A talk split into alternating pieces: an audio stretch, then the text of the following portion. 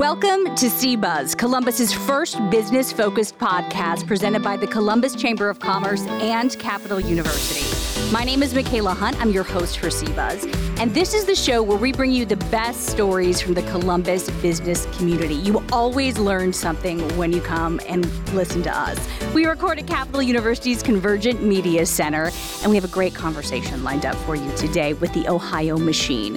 The Ohio Machine is a professional lacrosse team based here in Columbus, and they are one of nine teams who compete in the MLL, which is Major League Lacrosse, for those of you who don't know. You've probably heard of them quite a bit, though, over the past years. They won the franchise's first MLL championship back in 2017, not that long ago.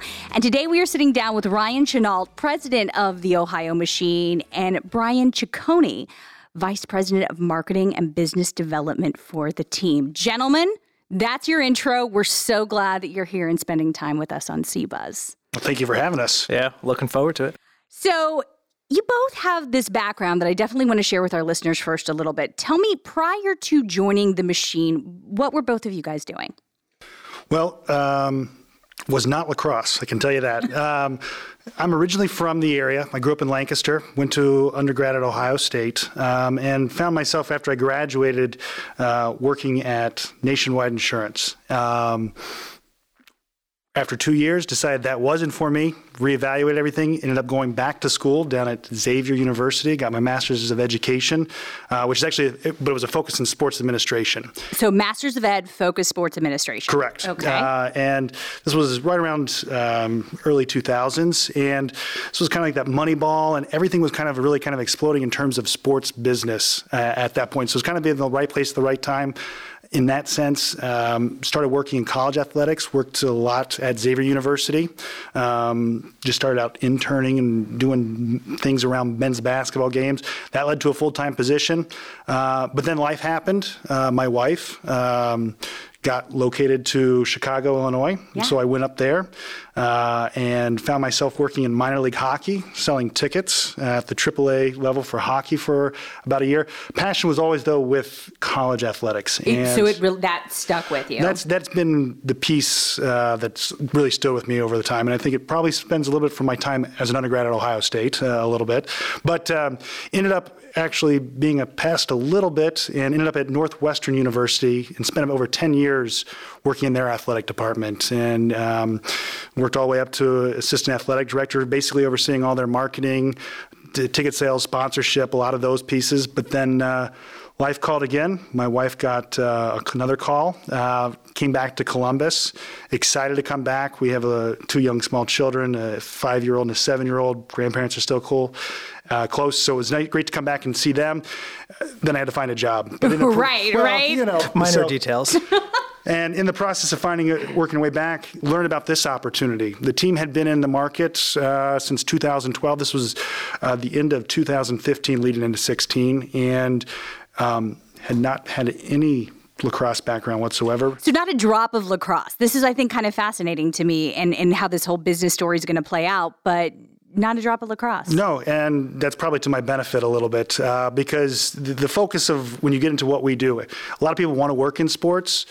And yes, it is fun. It, we are a unique product, but it is a business first. And um, the skills are transferable, whether it's hockey, soccer, football, professional. Look, um, there's little nuances, but the skill set is the same. So found myself in this, got excited, and this is basically coming in. What was charged to me, run a small business, and by the way, it's a sports property and grow it, and that's what got me excited. And coming in as a as a president, did you come in as president? Yes. So what an opportunity for you to take all of that experience you had. Northwestern, great athletics department. I'm from Illinois originally, Mm-hmm. so you ha- you had this opportunity in front of you, even though you were moving for your wife, to really use all of this. It was a it was a great opportunity, kind of being in the right place at the right time, which a lot of things are, and maybe taking a jump of a leap of faith, or just it's the same thing, but Yeah. taking a leap of faith. jump leap, however you want to look at it. you know, and uh, thought I knew what I was getting myself in, or kind of didn't, but uh, it's been a it's been an exciting two years basically since that. And we're going to talk about some of the lessons today and some of the stories behind it. So then, Brian, tell me, how did you get to this point with the team? well, we're both really smart and decided to follow our wives um, to different locations. Uh, you are you are good men. yeah. You are good, smart men. Uh, so previously we lived in Manhattan, uh, worked for Madison Square Garden, working with the teams there, with the Knicks, Rangers, Liberty, college basketball, so on and so forth. Uh, took a little dive and worked with uh, Live Nation and Ticketmaster, uh, and then did a five-year stint down in South Florida. Got tired of you know the New York rush and went down to uh, to work with the PGA, working in golf, and was kind of overseeing everything uh, corporate partnerships with with the uh, PGA, working with the Ryder Cup and PGA Championships. Um, my wife followed me down for that job. was fortunate enough to find a role pretty quickly there and. Um, after a few years, we kind of decided to relocate up here for her role. It was an opportunity that neither of us wanted her really turning down. Uh, they were amazing about the relocation and gave us pretty much six months to move up, so we had plenty of time to go look. Uh, and I was fortunate enough to connect with Ryan right when we first started and really kind of just connected and started talking about, hey, what what are you looking to do with building the team? He was, I think you were six weeks on the job, if that. Only a couple months, yeah. Yeah, and we were we were talking about it, and I think the first conversation started with, hey. Just to not waste anyone's time, I don't know anything about lacrosse. and I, that is true. He knows nothing about lacrosse. It's been two years. I might have something. Just a few things yeah, have yeah. you know stuck with you at that. But yeah, so I mean, it it was um, it was definitely a newer opportunity. Um, stay connected. And when we were relocating up, maybe I was fortunate enough to have the opportunity to come here and kind of oversee a lot of our marketing as well as the corporate partnership side. Um, and really, I mean, I think the one thing that excited me is similar to what Ryan said is the two places, all the places that we were previously had tremendous backgrounds and you know really big fan bases before we even were there, whether it was with the Knicks and Rangers or you know the PGA and things like that. Um, here, we're creating everything that we're doing. Brand new venue, brand new not team, but the way that we're looking at building out the relationships and how we're trying to help grow the sport here in the community. So you know, really building it as a small business there. There's such a huge energy, and the benefit from you working with big brands, both on the collegiate level and the professional level, means so much to I know what you guys are doing right now. I mean, really impressive following, I know, on Instagram, nearly 30,000 followers, other platforms as well. There is this energy behind this, so much so that U.S. Lacrosse Magazine named Ohio the hotbed for lacrosse in 2017, that same year that the team took home its first franchise MLL championship. So, Ryan, share with us a little more about how the sport is evolving here in Ohio and maybe speak to some of the work you know the team is doing to eh, support the expansion on a local level. So I think Ohio. You know, I won't cast the sport with a wide brush, but I think traditionally when people think lacrosse, they think probably either East Coast or Canada.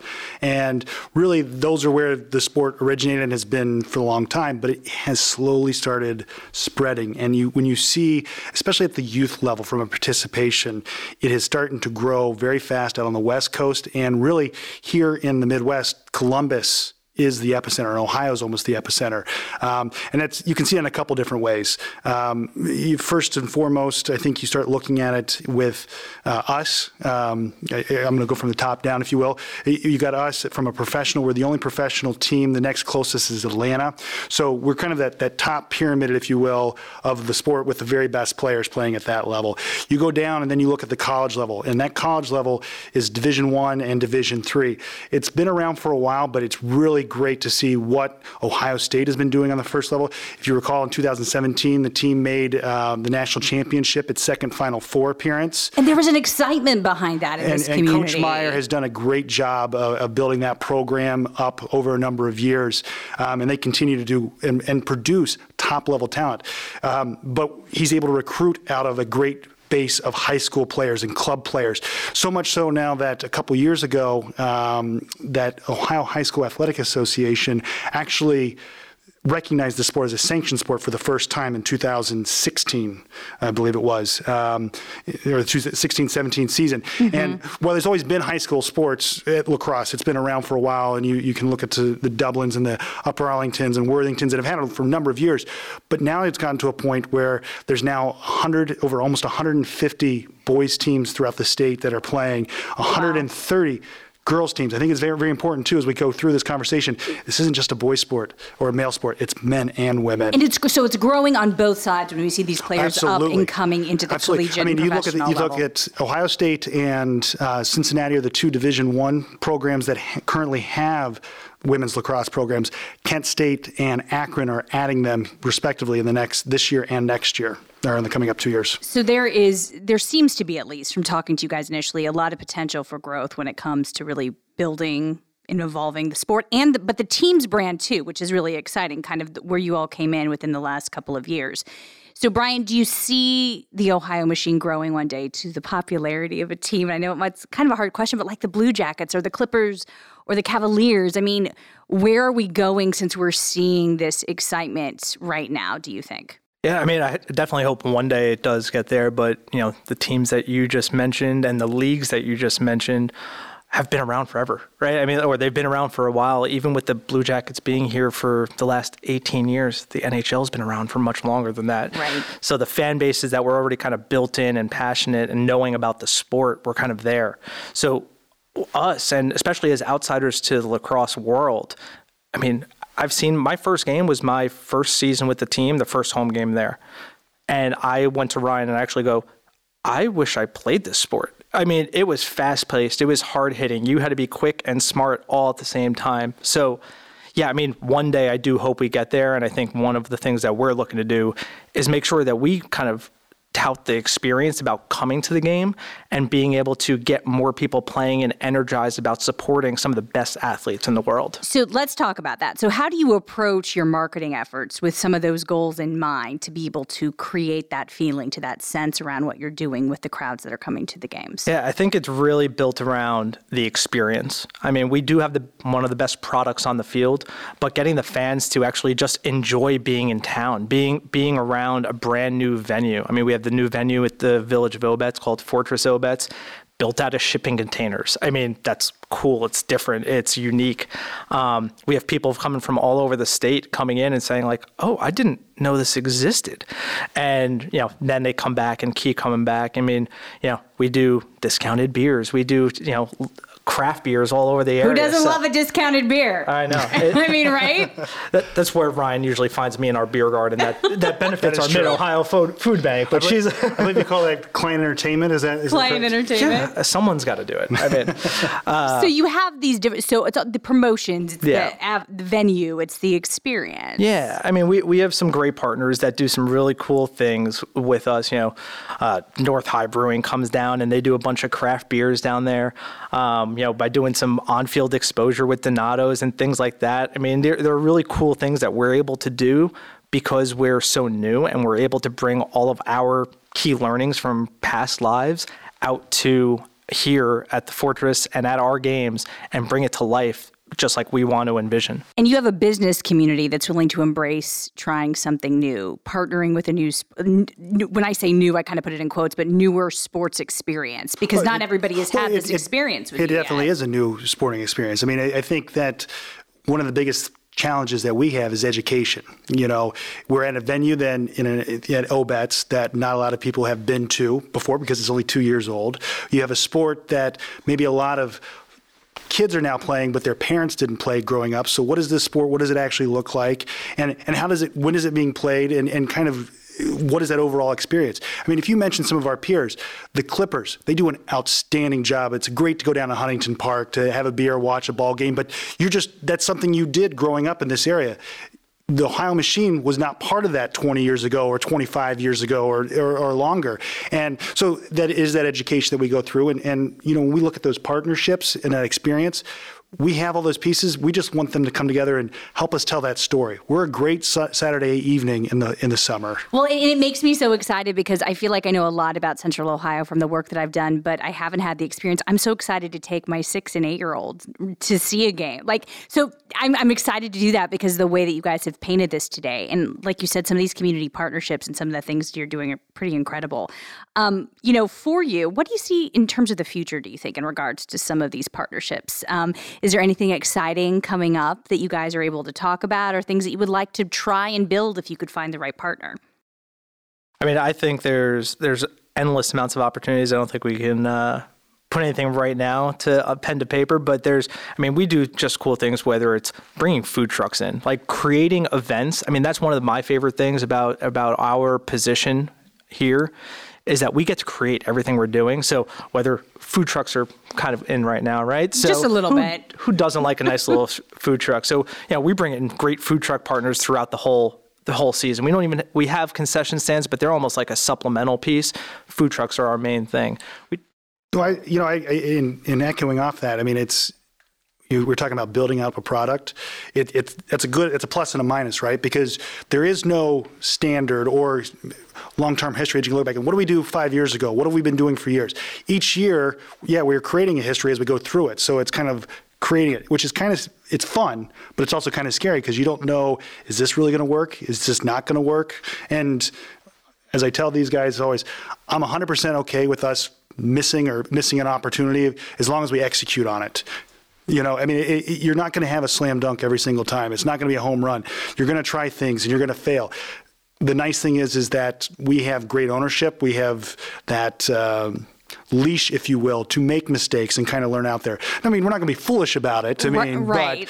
but but it, but it's also not necessarily saying, hey, here's the box. Make sure you stay within this box and don't go beyond that. We can create those things, and that's really what's we like going through the partnerships and those different partners for. Yeah, one one of the things that was you mentioned bringing your kids out to a game. I mean, if your kids are playing lacrosse or, or even interested in it, I mean, we almost dedicate one side of the field that they can still watch the action, but it's almost like a kid zone. We have games that can go get played.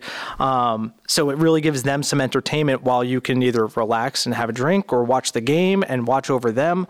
I mean, it, it we try to build a full family atmosphere model. There. Yeah, yeah. Um, because like Ryan said, I mean, the sport's growing now because so many kids are playing it now. Yeah. So we're fortunate enough where we have the kids, we have the next generation of you asked about small businesses and people people purchasing, the next set of buyers are coming up through our fan base, and then we still do have the parents there. Well, and I, you know, I'll go back. You mentioned a little bit about the social media. Yeah, yeah. And you talk about the the thirty thousand Instagram followers. Yeah, how did have. you guys do? I mean, the build up. How did What- you do that? You, you know where that's at? Where? Who's using Instagram? Kids who are like That is 13 where- through 19, 20, Absolutely. 21, right? It, that is the demographic. I mean, you look at it right now for us, and league wide, we have the demographics. We have this good support from the league from research as you're looking at. But the key individual is that 15 to 16 year old male for our demographic.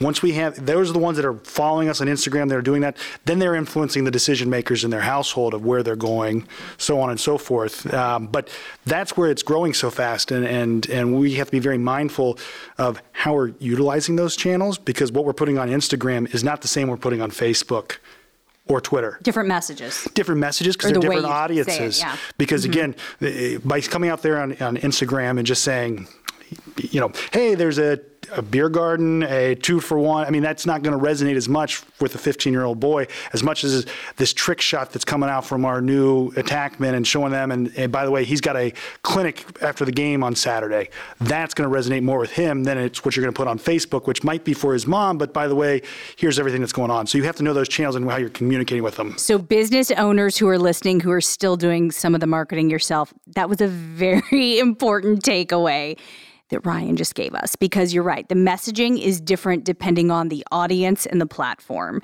And I think sometimes that gets lost and people don't know how to grow audiences because of that. So, thank you for sharing that. No, we're, we're, we're still trying to figure it out all ourselves too, but it, that is one thing that we have walked away and learned. So we have a we do have a lot of listeners who are either thinking of starting their own business or just kind of now venturing into that entrepreneurial journey. Um, a lot of times they don't have the bandwidth to bring on a dedicated marketing and promotions team right away. Obviously, do you have any advice for those small business owners on how they still really can market themselves and grow their brand, even though they might have limited time and resources? I'm curious what both of you have to say about that. That's a good question, and I don't know if I have a great answer. Okay. But I would share that I'm a big believer in data. I believe that by investing in, if you have a budget and you can invest it in anything, investing in, in finding out quote unquote hard facts to make educated decisions in is key. What I mean by that is you might not necessarily have the money to go through and do a full on advertising campaign, but do you really know who your consumers are? Because again, we just talked about social media channels. In theory, social media doesn't cost anything. I mean, you can invest in it for sure, but if you know who you're supposed to be speaking to on those different channels, and you have that educate, you've spent that money through focus groups or through what, whatever forms to go ahead and learn who your audience is, and then you can tailor your message from it. That's a step in the right direction. You think starting with that, the research, knowing who your audience is, is if you're going to invest guess. in anything, don't, don't guess. guess. I mean, again, you might not necessarily uh, find the an exact all the answers that you want, but at least you are going to be starting in the right direction. Brian, what do you think? No, I would completely agree, and I think along those lines is, you know, with the people that might not have the, um, you know, staffing to go do that. I mean, we're only a staff of ten. Right? And when we're trying to go out to communities and things like that, we're always trying to find, okay, is this the right event to go to? Is this something that we need to go support and get more people behind?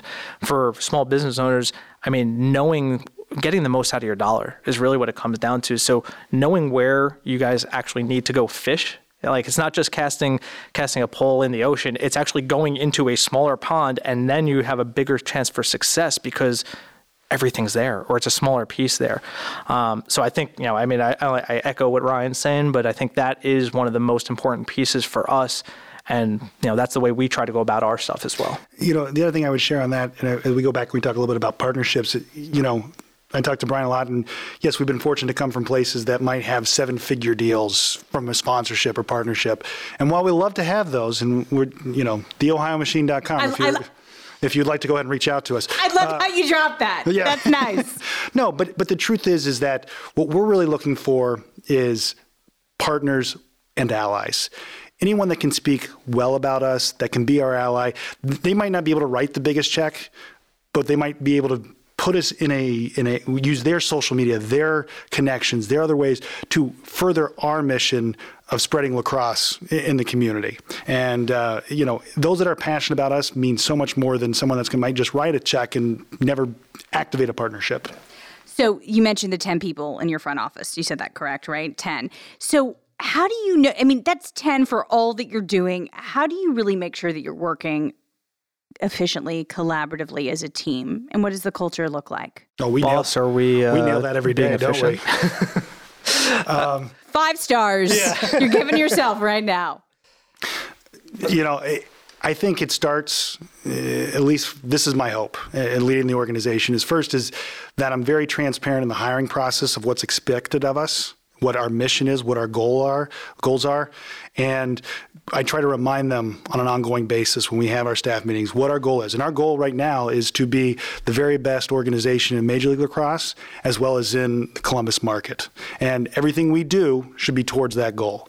And uh, you know, it kind of filters down from there. And hopefully, you know, we can debate on should we go this way or that way or anything like that. But if we know kind of where we're ultimately going then we're all kind of rowing in the same direction. Um, whether that, Brian, you can tell me if that actually works or not. Sometimes. No, yeah. no, it definitely works. I think as long as we're uh, with our new team. I mean, we said we said we have ten people. I think yeah. a year and a half ago we had four.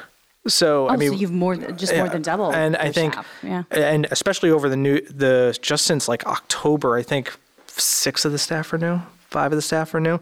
So really just getting everyone in line with the right direction.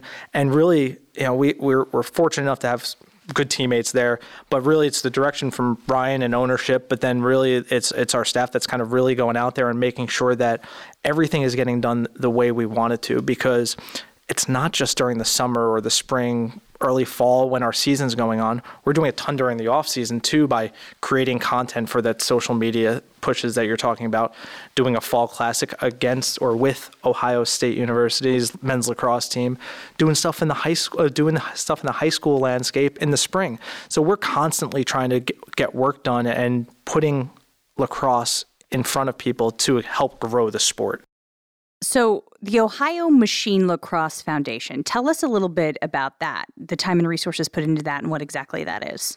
So, the foundation is something that we brought back uh, about a year ago, and with the mission of basically growing the game and giving back to the community.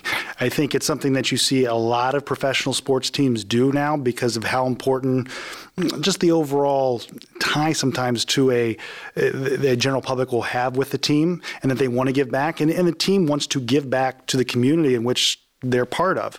And for us, um, something that we were uh, excited to do. We were able to get a couple seed gifts from several key donors that were very interested in a couple initiatives. One was our Urban Lacrosse Initiative. Um, and so the, the Urban Lacrosse Initiative for us is making sure that the game grows within Columbus and specifically within Columbus City Schools and their Recreation and Parks Department.